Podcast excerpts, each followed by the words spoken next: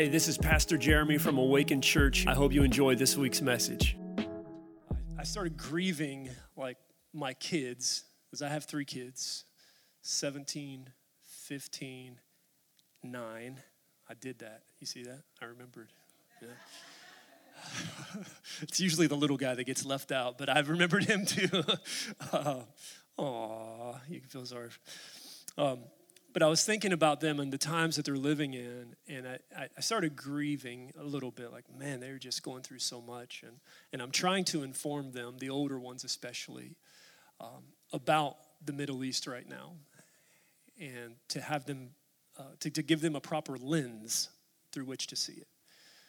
But then I realized that I shouldn't be grieving, but I should be glad. And maybe both of those can coexist, grieving and being glad. But they were born for such a time as this, right? And you were born for such a time as this. And we're all going through it together. We're all here together in these history-making moments, right? Um, many, many people... Uh, well, probably the majority of us, we've been marked by these moments in history. Uh, most of us have some sort of memory of the COVID nineteen, right? Uh, for most of us, probably not so great. Uh, maybe we lost someone we loved during that time. Uh, maybe it was just super hard for you. And whatever it is, it's been very traumatic. And so we've been marked by these history-making moments. Some of you, it's just, you know, during the Ukraine-Russia war, you were just, man, like, that just really had an effect on you, especially if you have uh, relatives over there. And now with the Middle East crisis, it's like, man, like, how much more can we take? Right? It's like sometimes you just feel the groan, uh, as Scripture would say, of all creation. How much more can we possibly take? And it's like the emotional, the physical, the spiritual, the mental toll, the, the mark that, that these history-making moments are having on society is just astronomical.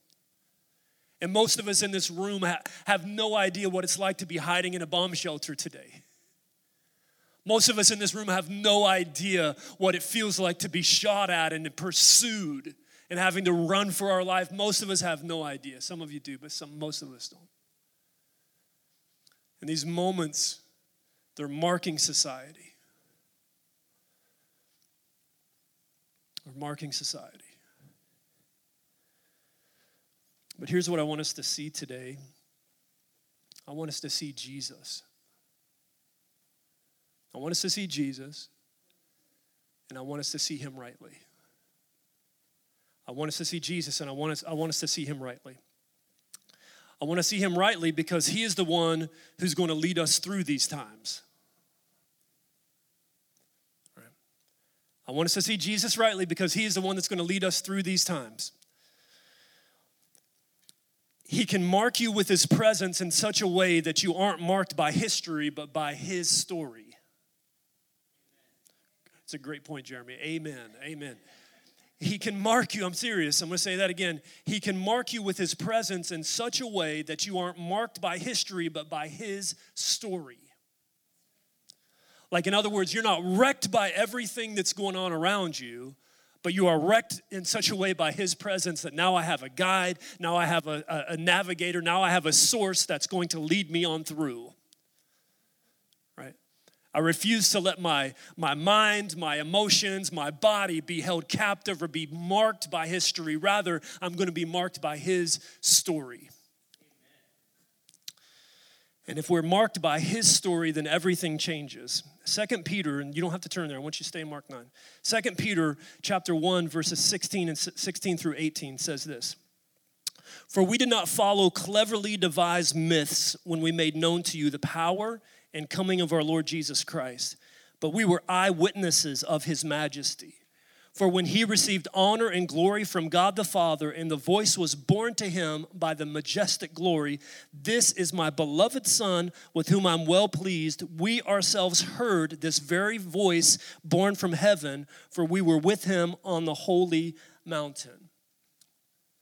Peter saying this to a church that has gone through it. People that were really living in history, living in a geographic location, but this is what marked Peter. thirty years before, or this, this is coming thirty years after, perhaps, Christ wrote, or left the earth, after he died and then he ascended. This, Peter is writing this thirty years after, and he is still marked by what Jesus did in his life. He lived through Roman persecution, right? Like he's living through, he's living through very hard times. He's living through being hunted down because of his faith. He's living through rough times, and he's writing to a people going through rough times. But here's his message. Man, I was an eyewitness of Christ. He hadn't forgotten in thirty years. And I wonder who this morning has forgotten what your encounter with Jesus was like. If you still remember thirty years after, if you're still marked by what he did for you, if you're not, well, maybe it's time for another, because he wants you to be marked and changed by his presence today more than ever. Man, I feel this in my spirit today. Are you still mad about him, in love with him, more convinced that he is the way, the truth, the life than ever? Because he has a message for us today. And he has to be alive in here. He has, this has to be real to, it, to us today more than ever.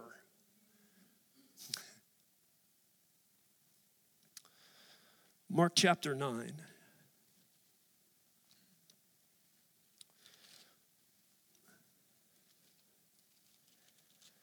We're going to read about what Peter just, just told about thirty years later.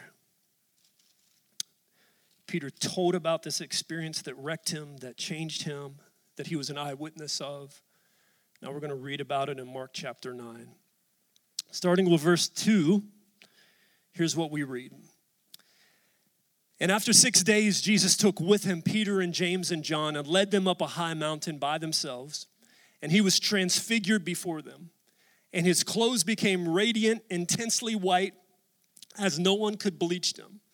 And there appeared to them Elijah with Moses, and they were talking with Jesus. And Peter said to Jesus, Rabbi, it's good that we are here. Let us make three tents, one for you, one for Moses, and one for Elijah. For he did not know what to say, for they were terrified. And a cloud overshadowed them, and a voice came out of the cloud, This is my beloved son, listen to him. And suddenly, looking around, they saw no one. They, they no longer saw anyone with them, but Jesus only. Jesus only. And there's a few things that stuck out to me uh, about this passage. And I'm just taking off this shirt because I'm hot. And I've gotten uh, some feedback that it gets pretty cold in here, but I get hot in here. So was that true f- feedback, Barb? Okay. All right. Um So the first thing that stuck out to me is that Jesus chooses nearness as the narrative, all right? Jesus chooses nearness as the narrative. Verse two, the first part of verse two is where we're going to be at. So stay there, Mark chapter nine, verse two. Jesus chooses nearness as the narrative. It says that he leads three men up a mountain. Who are the three that he leads? Peter, James, and John, right?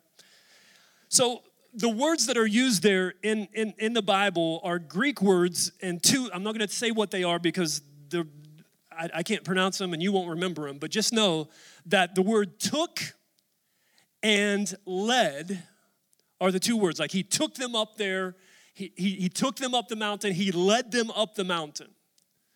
The word took is a word, is a Greek word that communicates like he was close beside them, he was near to them. It wasn't like he was walking a long ways away from him and like, hey, Pete, James, John, come on.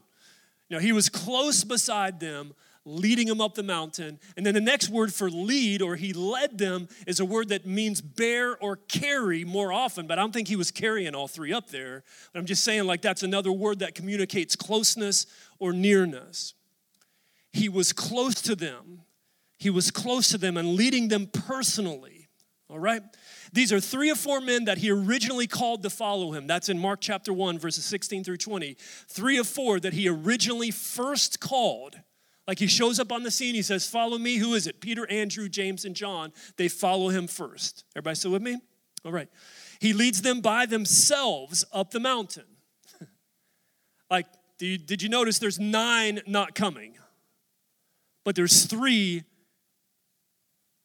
that are going. So Jesus desires for you to get alone with him. All the things he could show us if we would just let him lead us, right? There are people that we have to leave behind. Like what if what if whenever he was leading them on in this direction, up the mountain, like James was like, hey, hey, hey, hey, hey, hey, hey, what about these other guys? What about the other nine, Jesus? I can't go without them. We live in a very sympathetic culture. We don't want anybody left out or anybody left behind. And I think the feeling is good, but what we have to realize is that there's a greater one to follow than the multitude or the masses or even a particular church culture.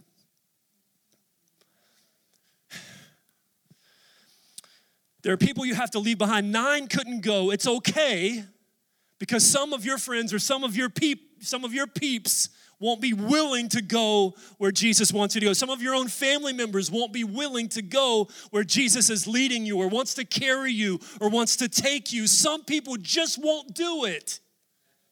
But it's okay. It's okay. Because he's calling, he's the narrative is nearness. Now more than ever, that he wants to be close to you and he wants you close to him, and he's going to call you, call you near, and he's going to lead you in these days closer than ever if you're willing to be led. And his love is so fierce that sometimes he will allow us to go through some really rough times until we'll just accept his leadership. His love is fierce. It's fierce because you were not meant to be led by anyone but him. So he leads them up, up the mountain six days after. I thought the word six there and six days after was a little strange. So I'm, so I'm asking these questions. Good Bible study uh, begs you to ask some questions about what you read. You don't just read it mindlessly, but you're like, hey, six days after. What what's what's up with that? So I'm assuming it's after the teaching on the cross in Mark chapter eight, verses thirty-one to thirty-eight. I'm assuming that's what this means. Six days after Jesus told them that he was going to be betrayed, killed, and then rise again. It's six days after Jesus told them if they're going to follow him, they have to carry their cross. Six days after. Remember, these are fishermen. They just gave up their nets. Now they have to carry a cross. Right? This is the Jesus they gave up everything to follow. Now he is going to die and rise again, which they have no context for understanding. They have no context for understanding what they're saying, what he's saying to them. They didn't have this like we have as far as the New Testament to go off of. Like, yeah, I read that in the Gospels. No. They had no context for understanding. They could not understand it. I think we've we've encountered quite a few things that we don't understand. Perhaps even more so recently. With all these history-making moments, what is our context for understanding? We have no context. So Jesus, he had just dropped this truth bomb on them that they had no idea what was going on. So you die, we die, yay. Like, okay, you're going to die. I'm carrying a cross. I'm going to die on that cross. Whoa, yay, yeah, wow.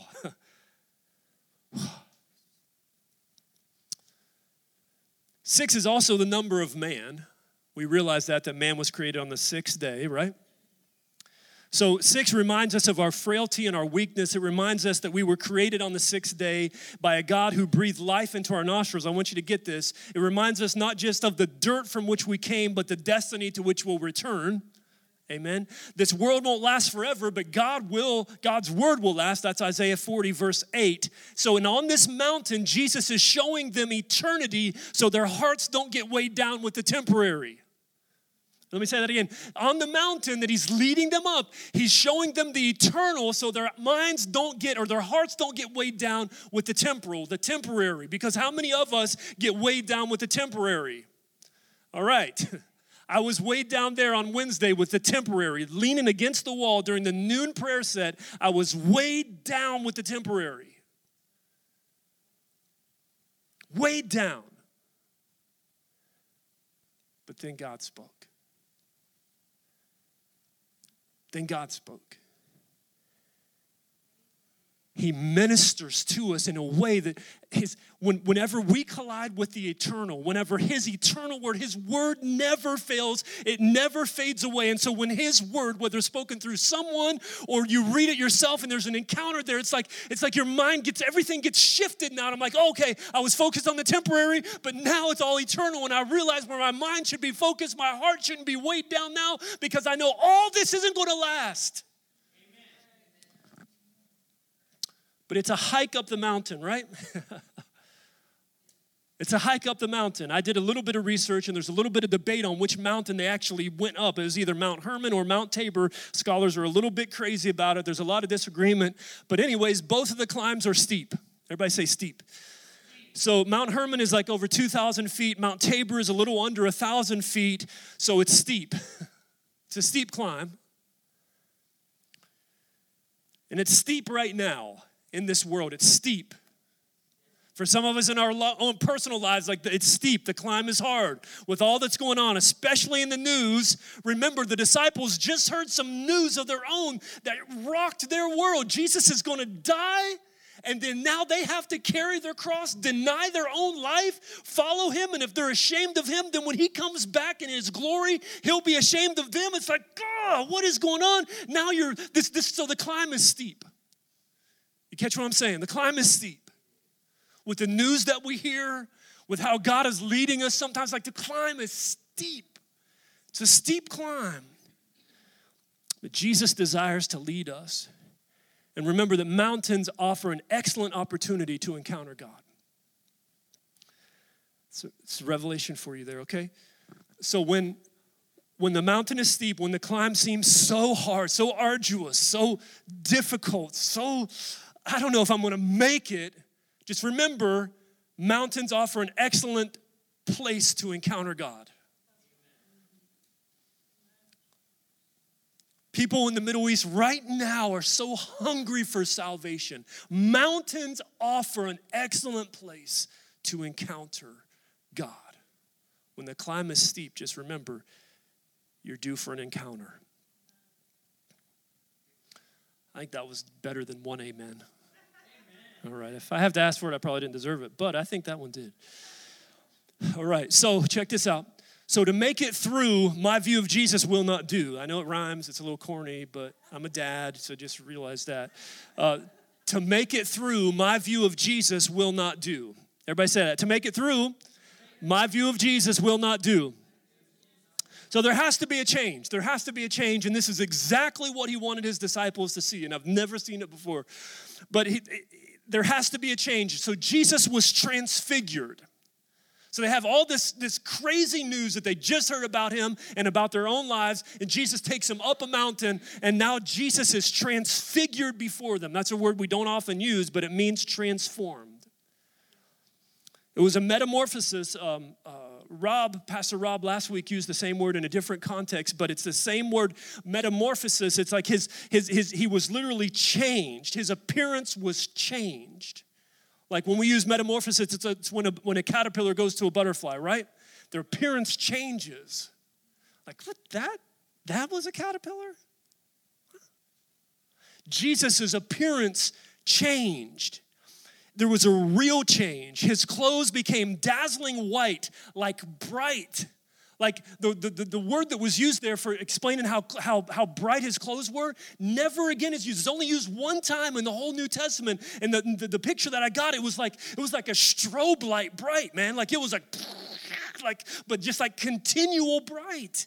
We can't even imagine it, but it was it was like light itself.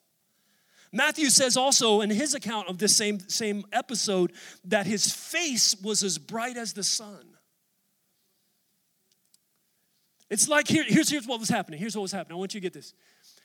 Who Jesus really was came shining through for just a moment. Who Jesus really was came shining through in just a moment. And this is going to make you happy, happy, I promise. John would later write about Jesus in Revelation that he is the light of heaven. Re- Revelation twenty-one, thirty, twenty-three.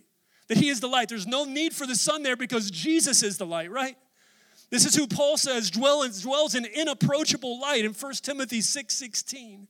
This is who John says is the true light in John one seven and First John one five. But it's like for a moment, the divinity of Jesus was shining through and the disciples could see it and they couldn't comprehend it. But it's like, this is, this is it. This is really me.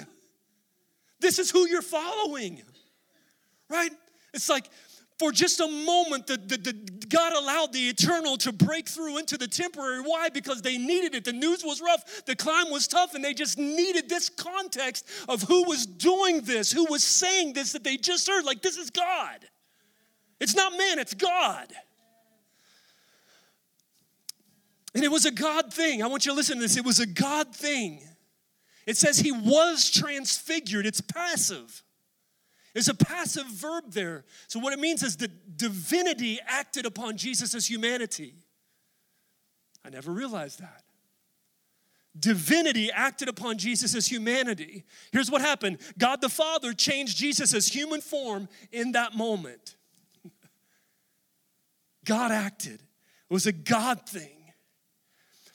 Jesus was the object of action outside of himself as God the Father acted upon him. Why? Because he wanted the disciples to see his glory. He wanted them to see his glory. Glory means honor. It means God's manifestation that can't be described. It's God's intrinsic worth. It's majesty. It's what the Father, according to John, made known to them in First John one, one through three. Glory. He wanted them to see his glory. Listen to this. John would later say, we have seen his glory, glory as of the only Son from the Father, full of grace and truth, John one fourteen. Jesus prayed before he went to the cross in John seventeen, Father, glorify, glorify me in your presence with the glory that I had before the world existed.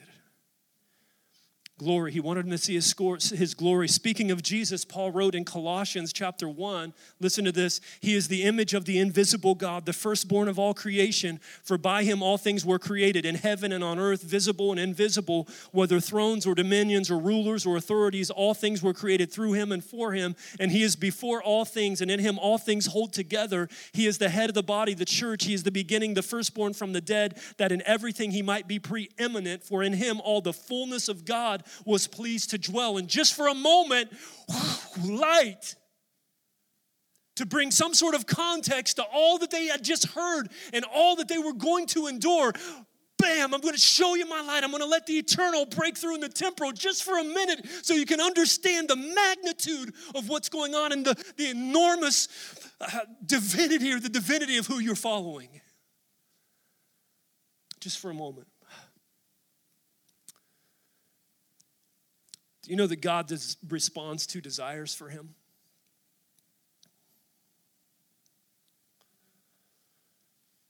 Moses and Elijah appeared talking to Jesus, which is really weird. Verse four. And there's a lot theologically to say here. We've, if you've been around the church culture, we've probably heard a lot of these before. Moses represented the law. Elijah represented the prophets. Basically, all of Scripture testifies of Christ is what this moment signifies.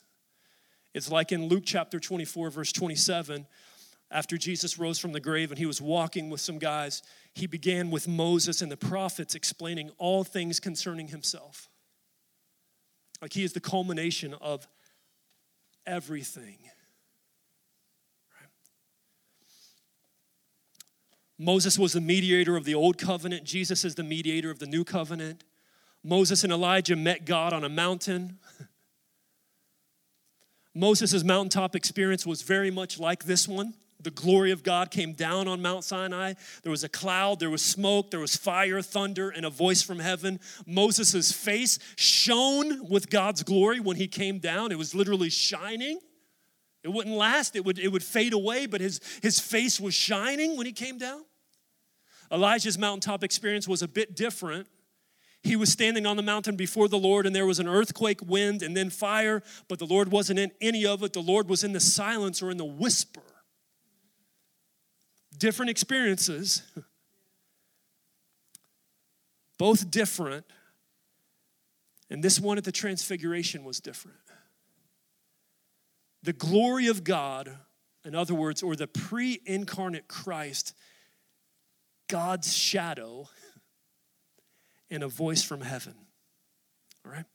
The glory of God, pre-incarnate Christ, God's shadow and a voice from heaven. People from the past and people of the present standing in his presence. You know, Moses prayed for this moment. Moses prayed for this moment. In Exodus chapter thirty-three, verse eighteen, Moses prayed that he would see his glory. And God wouldn't let him because his flesh couldn't take it like it was. His humanity as it was couldn't take seeing the the glory of God, like just just seeing it, like in, with it's, it's in all of what it is. His flesh couldn't see the glory of God like he was. God did hide Moses in a cavern. He put his hand over him and he passed by him so at least Moses could see his back, right? That was the grace of God. If Moses would have seen him in all of his fullness, he would have died. God said this in Exodus thirty-three, nineteen, I will make my goodness pass before you. That's what, that was his answer to Moses' request. I'll make my goodness pass before you. So here's what I believe. I think God is raising up us to desire more than his goodness, rather his glory. So we want more than your hand, we want your face. We want more than, than, than just your blessings, we want you, right? And that was Moses' desire as well. He's like, listen, you, you, you're, you're telling us to go, but you haven't said who's going with us. And then he said, I'm not leaving unless you go with us. He wanted God's presence more than direction. He wanted God's presence more than, more than blessings. He wanted God's presence. Show me your glory. Elijah. We're still on Moses and Elijah. Elijah was depressed and on the run from a terrorist named Jezebel. He was told to go and stand on the mount before the Lord, and then the Lord passed by. That's, that's First Kings chapter nineteen, verse eleven. And so here is Moses and Elijah on the mount.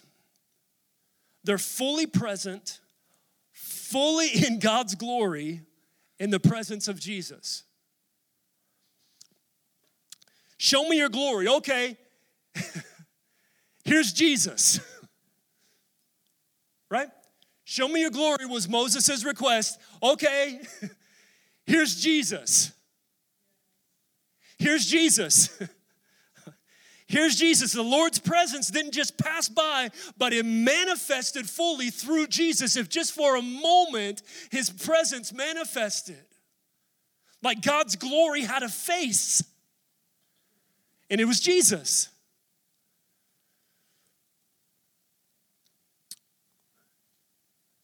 And so here's what happened. Those three were blessed in that moment by the desire of the law and the prophets. They were serving us, as Peter would tell in First Peter chapter one, verses ten through twelve. That the prophets desired to look into the thing, things concerning Christ. They knew that they weren't serving themselves, but they were serving us who would come after them as they, as they rode and as they prophesied and as they received visions about Christ. They knew they were serving us. And so here is Moses and Elijah serving now the future generations of Peter and James and John. In that moment, we want to see your glory. I'm going to go out and I'm going to stand and I'm going to encounter you. I want to encounter you. What we, what we don't realize is that what consumes us has the ability to consume others. What we don't realize is that our desires have the have the um, have the capacity to influence others.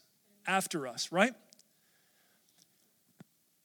We can't, We can't let our desire die down as, as, as in our generation, and there's many different generations um, in this room. But what you have to realize is that your desire to see God's glory, your desire to encounter him, you may never get to encounter him exactly like what you're praying for, but the future generations will be, will be invited into an encounter even greater than what you wanted. That's what Moses prayed to see God's glory, and here come Peter and James and John up the mountain, right? So their desire was, was serving future generations. So how do you live then, right? So do you get do you get weighed down with the temporal in the midst of, of, of your life here on earth? Absolutely not. You let your desire for God, you let, you let your desire to see him, you let your desire for encounter continue to shape your life, and, and you let Jesus lead you through all of these things. You let him lead you up the steep climb, because you know there's more at stake. There's more at stake. If you if you lose faith, if you lose affection, if you stop coming to church, if you if you lose sight of your of, of what those those moments that marked you, there's so much more at stake than you even realize. Right? There's so much more at stake. And so what do you have to do, man?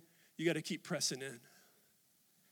You got to keep remembering those moments that marked you, because they're going to prepare you for when you come down the mountain, because next week we're going to talk about what happens when you come down the mountain. But you got to remember those moments that marked you. Like Peter did thirty years later, man, I remember. I was an eyewitness of his majesty. Tom and Susan, they have a great story of when they planted a church in, um, in Key West, or in, in the Keys. And they had a vision at, when they were planting that church, that it wasn't just they were planting a church for them, but there was actually going to be like nationwide impact, and they were going to plant more churches, and they never knew that they would be involved in planting a church these days, but God knew that they were serving future generations with their desire even as young people. Does that make any sense? That your desire now is influencing future generations. And this is what's happening. Your desire to come and seek God, your desire to come to the house of prayer, like, like Shira was reading today. Like, God is cleaning house. He really is. He's cleaning house. A consumeristic mentality is not going to do anymore. Like, I'm just here to take it all in for myself. No, man. Like, you can come in at that level, but you're serving future generations. You're serving future generations. And now, Jesus, it says verses five through eight, Jesus is the beloved son. I'm going to put a worship pad on, Jeff, please.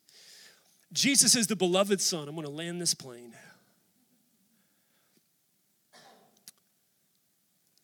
Everybody say that. Jesus is the beloved son. So here's what we have for our points, and I think they're um, they're they're progressive. They progress. So Jesus chooses nearness as his narrative.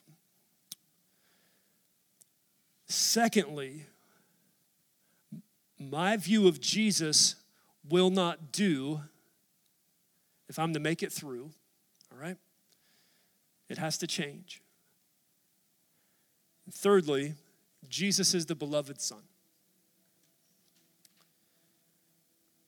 And he wants to build this into us. He wants to mark us with this reality, that he is the beloved son. He is the beloved son, not just a son, not just the son, but he is the beloved son. What does God say? The Father out of a cloud says, "This is my beloved son." He wants to build this into us. In other words, he wants, this is going to build us up.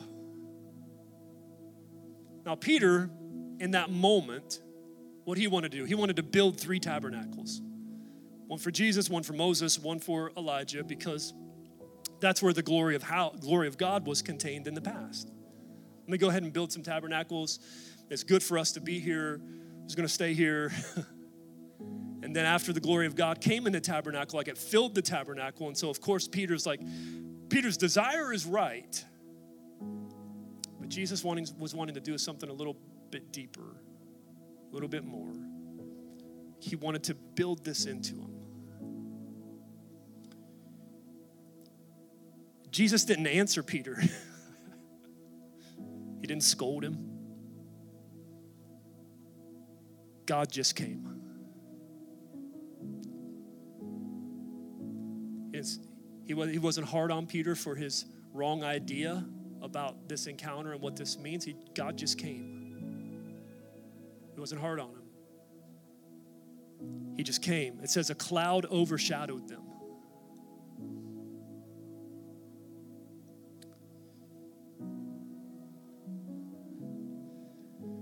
I love the word overshadowed. It's only used here, and when Mary and Joseph were about to have a baby, the Christ, Mary says, "How will this be since I'm a virgin?" And the announcement to her was, "The Holy Spirit will come upon you, and the power of the Most High will overshadow you. Therefore, the child to be born will be called Holy, the Son of God." That's Luke one thirty-five. And then it's also used when Peter's shadow heals people in the book of Acts.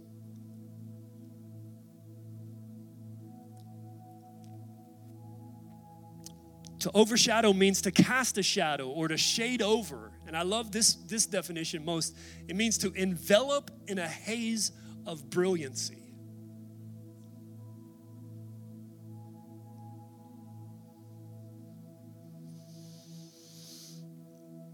The past had brought them this far, but now they needed this revelation of Jesus. You've come this far. You've heard some really hard news. Now you need this revelation to overshadow you.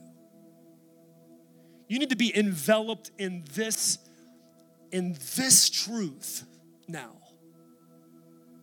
A cloud overshadowed them. How many of you know that, like, I was trying to see if we could make a, a shadow here, but, um, like, I know I've been walking next to my son um, sometimes, and especially if the sun's hitting us just right, and you look on the pavement, like, my shadow is really big, right? And then his shadow is, especially when he was just a little guy, his shadow would be really small, and we'd be like, "Man, your shadow is bigger than mine, Dad." You know. Yeah. What God's wanting us to see this morning is that his shadow is bigger than ours. It's big enough for us. Right? But the narrative is nearness, and you're not going to be overshadowed unless you're near. That's a great point. Right? You're not going to be overshadowed unless you're near to him. I could I could see Mateo's shadow, and as we're walking together, like, maybe I could overtake, my shadow could overtake him, but I had to be near to him. Does that make sense? The narrative is nearness. And so he's bringing us close with all of our, with all of our, our, our trouble, with all of our heartaches, with all of our, our misconceptions, with all of our stuff. He's, he's drawing us nearer now more than ever, and, and he's saying, look, like, this truth can overshadow you. It is the biggest, this truth, if this truth overshadows you, you can walk through whatever valley you're going through. Just let this overshadow you. You don't understand about the cross. You have no idea what it's going to be like standing by the cross as I am dying there. But if you let this truth overshadow you, it's going to get you through anything that you're going through. Amen. You got to let the, the eternal take over the temporal and let my shadow cast a bigger shadow than anything else that you're going through.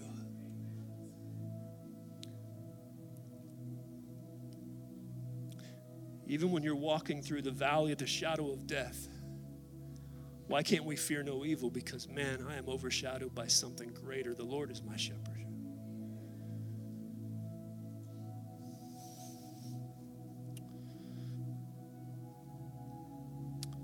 The tabernacle housed the presence of Jesus before, but now, as John says in one fourteen, the Word became flesh and tabernacled or dwelled among us. This is big. This is big. Jesus' body housed the presence of God. The glory of God now has a face in Jesus. Like, if you want to, what, what's God, what's, what's God like? It's Jesus.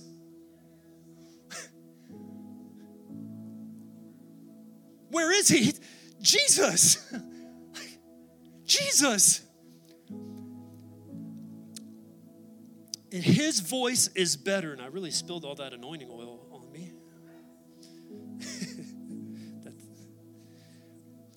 His voice is better. Because now you have an overshadowing presence. Something that's bigger than you, something that's greater than you, the greatest truth you can ever grasp. The, the, the, it's overshadowing you. He's overshadowing you. But now he's like, this is my son, beloved son. Listen to him. Listen to him. Listen to him. And that's the hard part.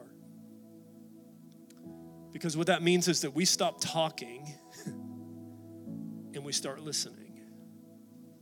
It means his voice is most important to us. He is the influencer, right? We can tune into a lot of different influencers. We can tune into a lot of different news stations and all this and stay informed. I'll give you some of my news sources that I trust. I'd be glad to do that. But his voice is better. So listen, here's what happens. I watch the news really late at night, and then what, what happens? I can't hardly sleep. My wife is like, why'd you do that? I'm not saying you shouldn't. I'm just saying his voice is better and his commentary is better on what's going on in the world. What is bringing you unrest? His voice is better. What is bringing you anxiety? His voice is better. What's causing you worry? Like, man, what was causing me to be cowered against the wall? His voice is better, Jeremy. Let his truth overshadow what's trying to take you over. Let him overshadow you. Somebody read Psalm ninety-one, verse one, and I need you to look it up and I need you to read it really loud. Psalm ninety-one, verse one. Psalm ninety-one, verse one. Look it up and read it. You got it?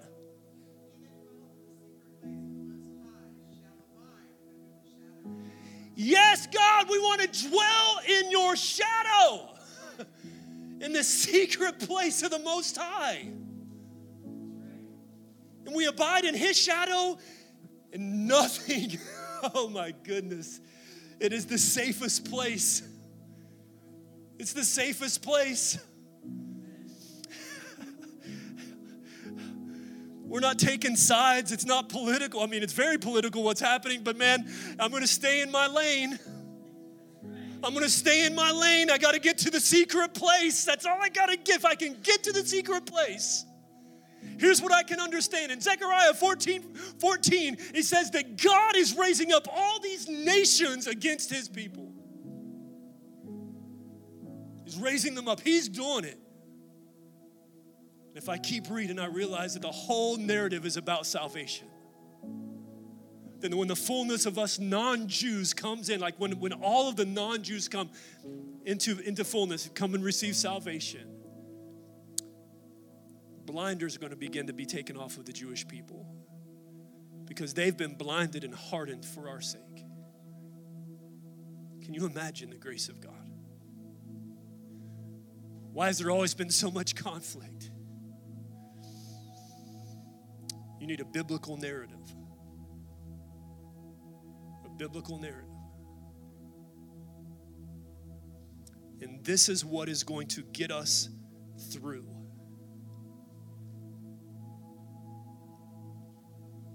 You're going to be responsible, by the way, for carrying truth. You know that? You're going to be responsible. You're going to be responsible for how he is speaking to you individually. So what's he saying? His beloved son, it means that he is the chosen one. It's a messianic title. This is the one that I, I've set my love upon. He's chosen. He's not just anyone, but he is my beloved son. He's the one. You're looking for, you're looking for something, he is the one. You're looking for love, he is the one. You're looking for eternity, he is the one. He's the one. He is the one. And then, and then as we realize he is the beloved of God, we realize also that his people, Israel, are the beloved of God. That's Romans chapter eleven. And then over and over throughout the New Testament, as, as Paul is writing and John is writing, we are the beloved. We're the beloved. He's, he's, in, he's invited us, check this out, and I'm closing with this. He's invited us into this love. Because Jesus would later say in John seventeen, that the same love with which the Father loves the Son, that is what Jesus is praying for in John seventeen that we encounter.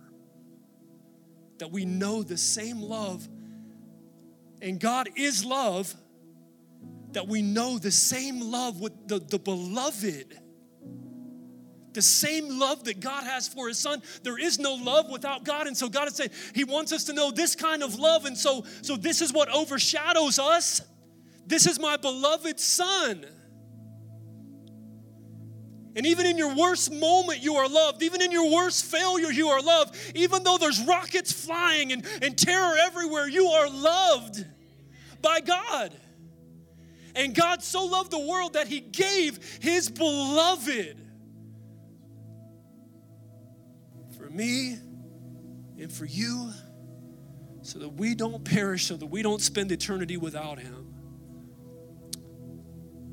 so we can live forever with him. So there are moments that mark us. This was a marking moment for Peter.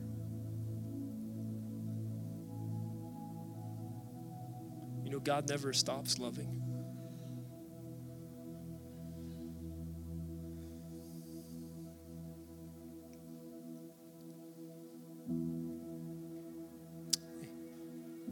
He's drawing you near.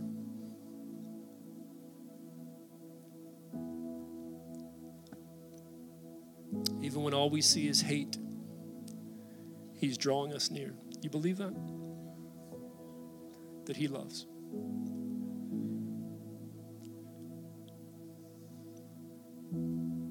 So I want you to know this. You're going to leave this place realizing this, is that you are loved.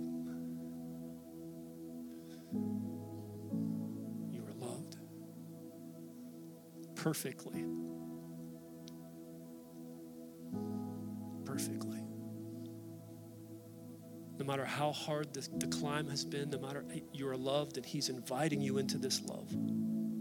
It's interesting that, that the narrative on the mountain wasn't, this is, this is my warrior. He is a warrior. This is my beloved Son. And that's why we sing songs like, my beloved is the most beautiful. Because he is. And once that truth captivates you,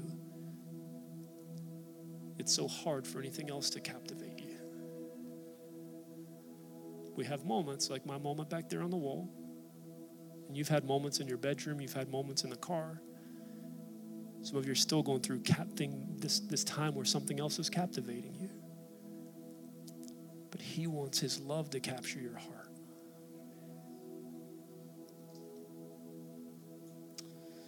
So bow your heads with me for a minute.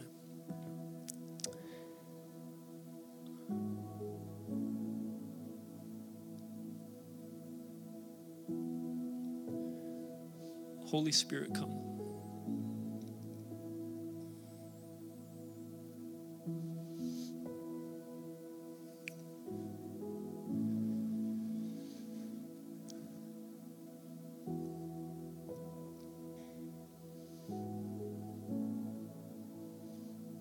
This is what you're invited into today.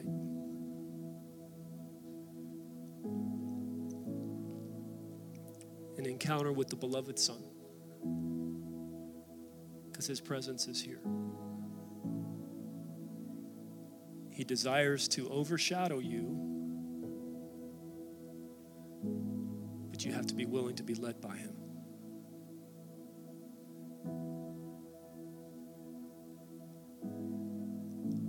Just by uplifted hand, if you're in the room and you've never encountered the love of God, but you're hungry to encounter his love, you just lift up your hand. Anybody in the room like that? Like, I want to encounter the love of God today. I want him to overshadow me. Anybody in the room like that? Anybody in the room just say, I really needed this message today. That, that God used it to touch my heart in some way. Just lift your hand. Anybody like that? God, use this message to touch my heart today. And so, Jesus, we just bless what you're doing. We bless, I bless how you're hitting people's hearts. We invite you to be the, the, the, the overshadowing narrative in the days ahead. We invite you to, to wreck us with your love. In those moments when we're cowering up against the wall, Lord, we thank you for your overshadowing presence that points us out. When we're driving in the car and we're st- crying with tears streaming down our face, I thank you for your overshadowing presence. I thank you that in the midst of the worries and, and how hard the climb is, Lord, that there is a mountaintop experience waiting for us. Lord, all of our hope is in you. All of our hope is in you. All of our hope is in you. It's not, our hope is not in our finances. It's not in our marriage or our singleness. Our hope is not in our jobs. Our hope is not in our children. Our hope is not in, excuse me, the peace which exists or doesn't exist in this world. Our hope is in you. You are the beloved Son.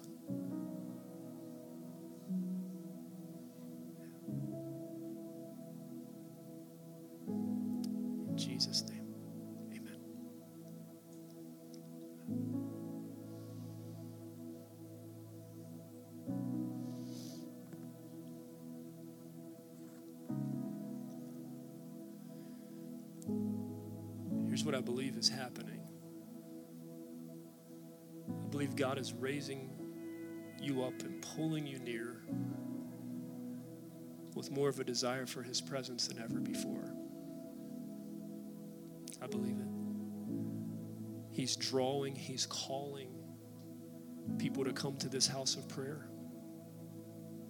And listen, we are going to be ready to equip and send out.